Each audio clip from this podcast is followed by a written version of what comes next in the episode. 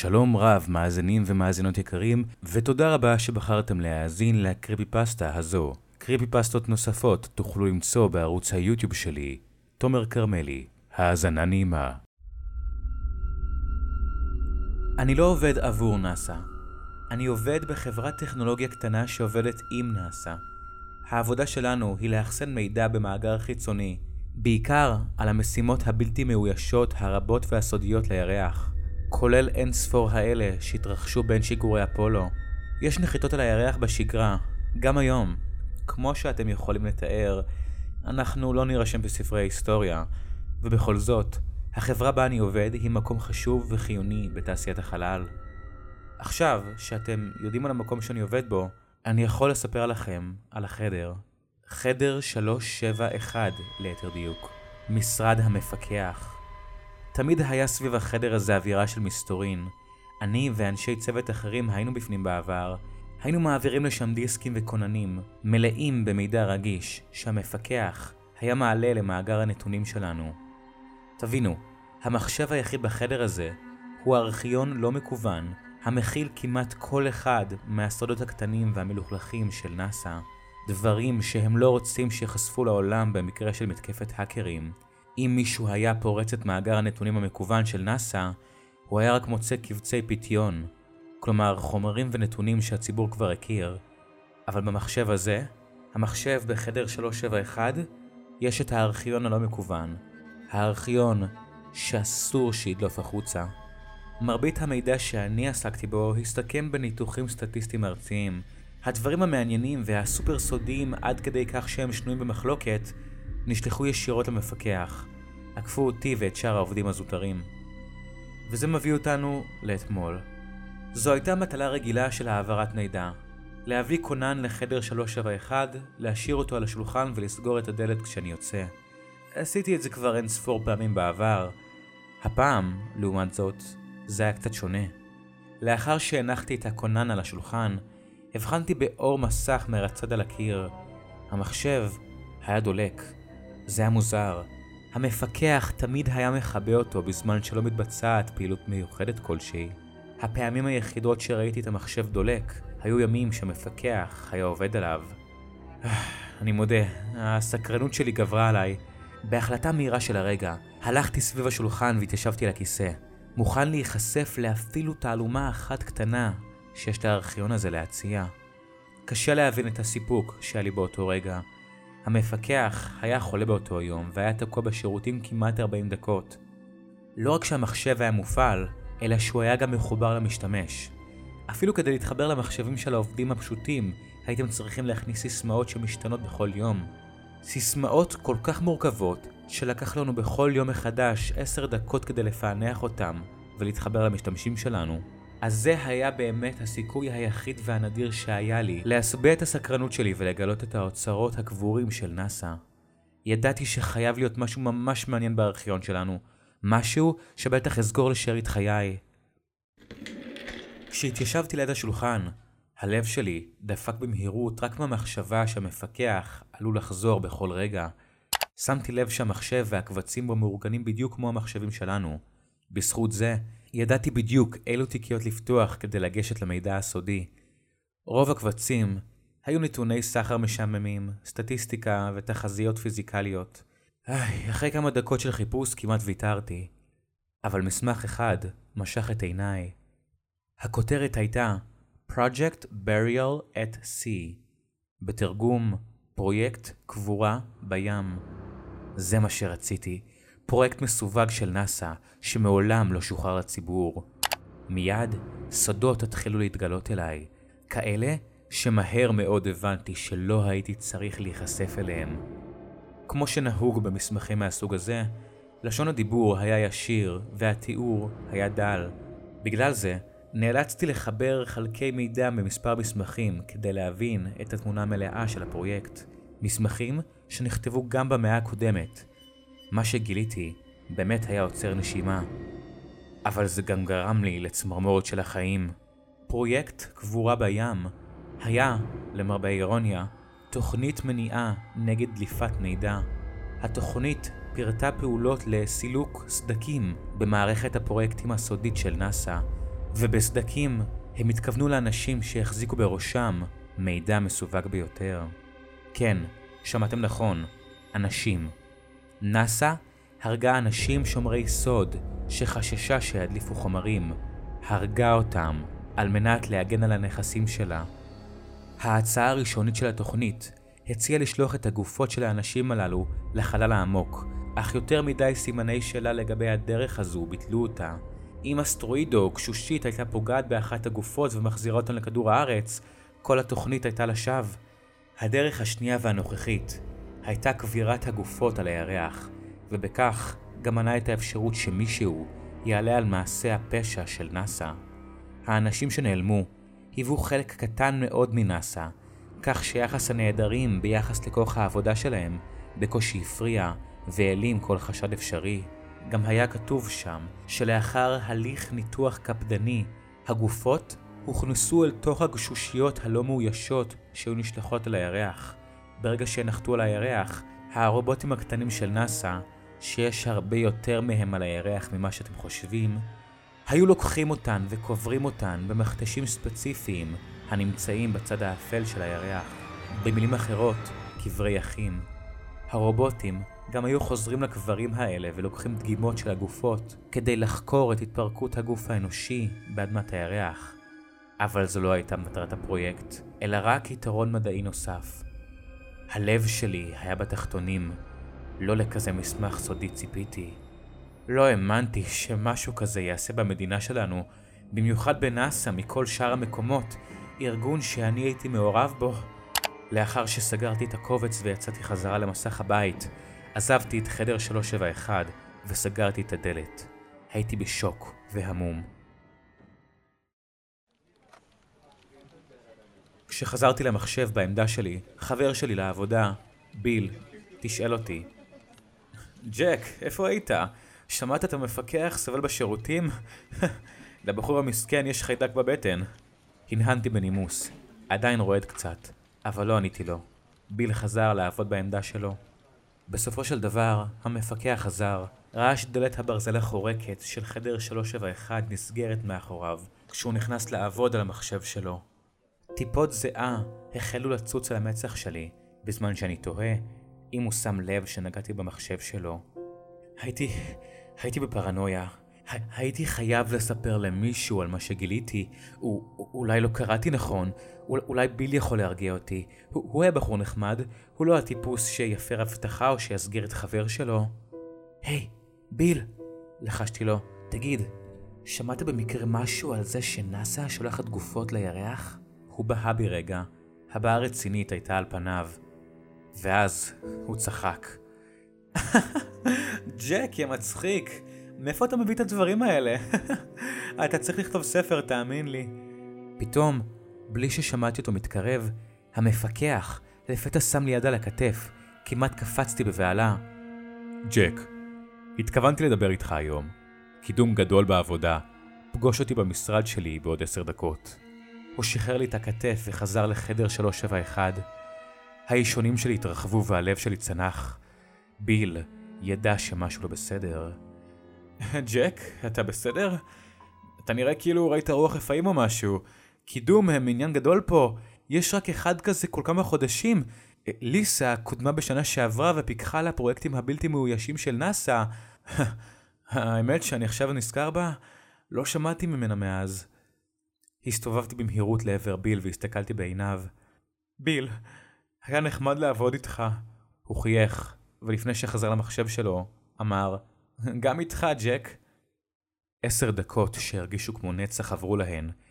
התקדמתי בפחד לחדר 371 ופתחתי את הדלת לאט לאט. המפקח סימן לי להיכנס. בוא שב, ג'ק, וסגור את הדלת.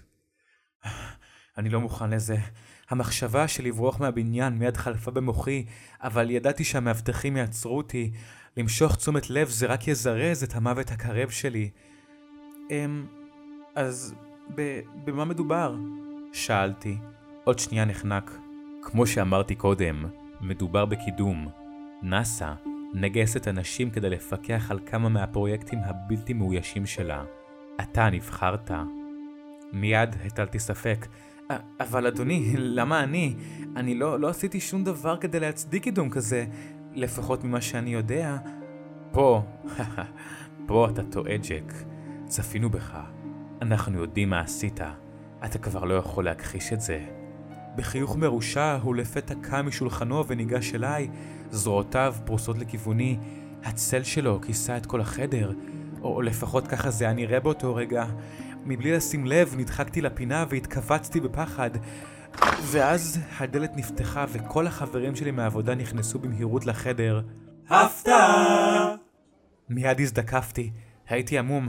מה, מה, מה קורה? ביל הופיע ואמר, אתה לא יודע איזה יום היום, ג'ק? המפקח הצביע לוח השנה שלו בקיר.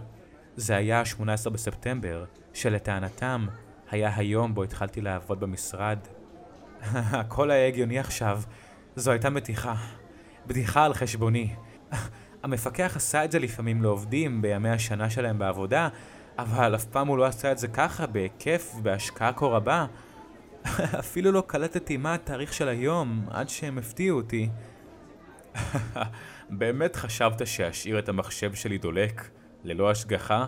המפקח שאל בחצי חיוך. ביל מיד הצטרף.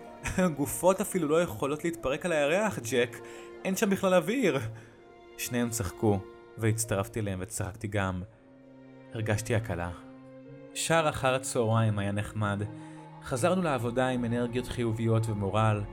אחרי שסיימתי את כל המשימות שלי להיום, יצאתי עם חיוך על הפנים. שמח להיות בכדור הארץ, חי ובריא. מצב הרוח הזה ליווה אותי כל הדרך הביתה, אבל זה לא הדבר היחיד שליווה אותי. כשחניתי בחנייה שלי, רכב אחר חנה מאחוריי. המפקח יצא ממנו ונופף לי לשלום בנחמדות. ג'ק, אנחנו יכולים לדבר? ביקורי בית לא היו משהו נהוג אצלנו, אבל זה גם לא היה כזה משהו נדיר. בטח, קולטר, בוא, בוא תיכנס, אמרתי לו. הוא הלך אחריי פנימה אל הסלון. התיישבתי, אבל הוא התקרב אל עבר האח, והביט בתמונות המשפחתיות שלי שהיו תלויות על הקיר. אתה יודע, מה שביל אמר היה נכון. גופות לא מתפרקות על הירח. את החלק הזה נאסא הוסיפה. הם הכניסו מידע כוזב בכל אחד מהמסמכים המסווגים שלהם. זה עוד אמצעי בטיחות שלהם כדי לעלות על דליפות מידע. הייתי מבולבל לחלוטין. אה, אני לא בטוח שאני עוקב. על מה אתה מדבר בדיוק, קולטר? הוא הסתובב לכיווני. היה לו מבט רציני וחודר. הכל אמיתי, ג'ק. הגופות, המכתשים, כל מה שקראת, הכל. לא היית צריך להתעסק במחשב שלי. צחקקתי. בוא, קולטר, הבדיחה נגמרה, אין צורך להמשיך אותה. אבל הוא לא צחק. זו לא בדיחה, ג'ק. התקבלת לעבודה ביולי, לא ספטמבר. שלחתי לכל העובדים מייל ברגע האחרון כדי להוריד את החששות שלך. כאן אנחנו יכולים לדון על דברים בפרטיות. מצחיק מאוד. אתה שוכח שגם אשתי והבת שלי גרות פה. הוא חייך בערמומיות, ושלף מעטפה והביא לי. בפנים היו תמונות של אשתי אוספת את הבת שלי מבית הספר. הלב שלי שקע. מה? מה זה לעזאזל קולטר? אתה עוקב אחרי המשפחה שלי? טיפלנו בהן. בוא רק נגיד שהיום הם יגיעו מאוחר הביתה. התחלתי להבין את חומרת המצב. אם כל מה שראיתי אכן היה אמיתי, אז נהפכתי למטרה הבאה שלהם. בקרוב הם, הם ישלחו את הגופה שלי לחלל גם כן. אם לא אברח מהבית ואזעיק עזרה, שרלוט ולזלי שלי לעולם לא יחולצו. עיניי התמקדו בדלת הכניסה, אך קולטר שם לב. לא הייתי רץ אם הייתי אתה. לא באתי לבד. הדם שלי רתח. הייתי שנייה מלהתפרץ עליו בזעם. אל תדאג, הן בטוחות. נשארתי בשקט, במקום. תראה, ג'ק, יש דברים ביקום שאתה לא יכול אפילו להתחיל להבין.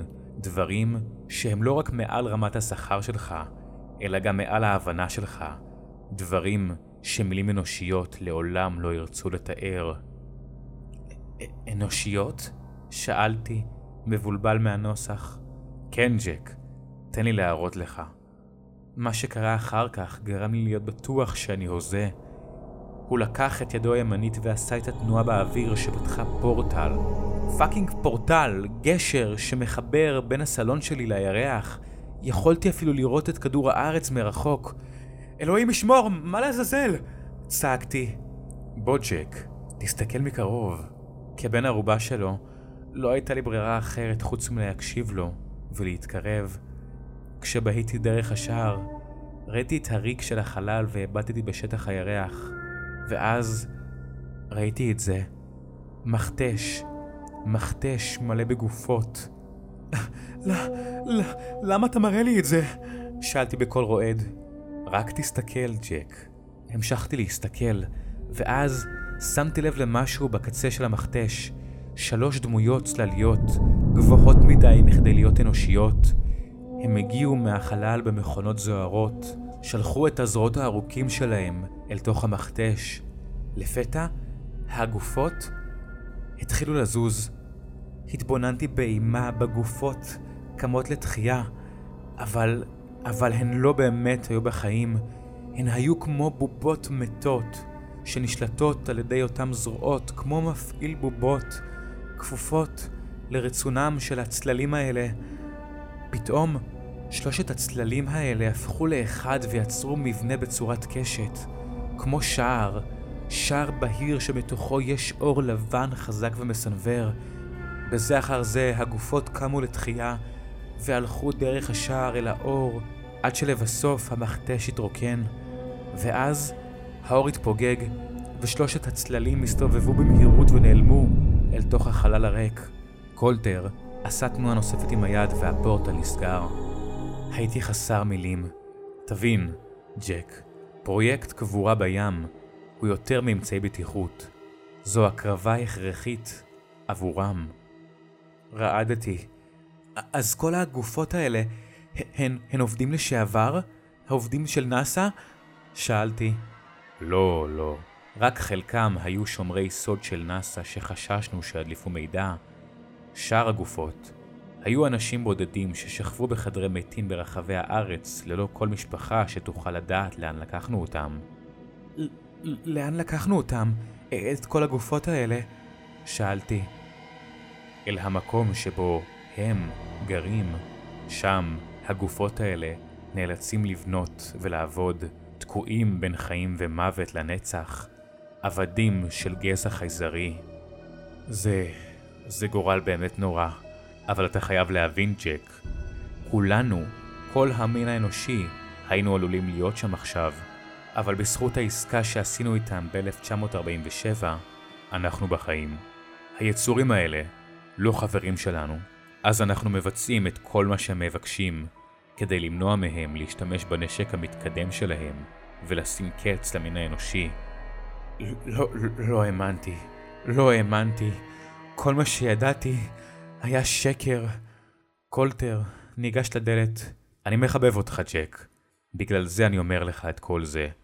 אני מאמין בך. אתה איש טוב ועובד טוב.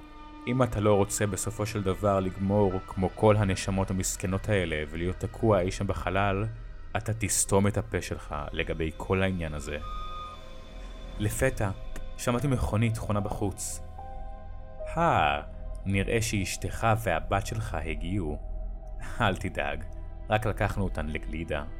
המפקח יצא מהבית שלי, ולפני שסגר את הדלת, הוא הסתובב אליי וחייך. נתראה ביום ראשון, ג'ק.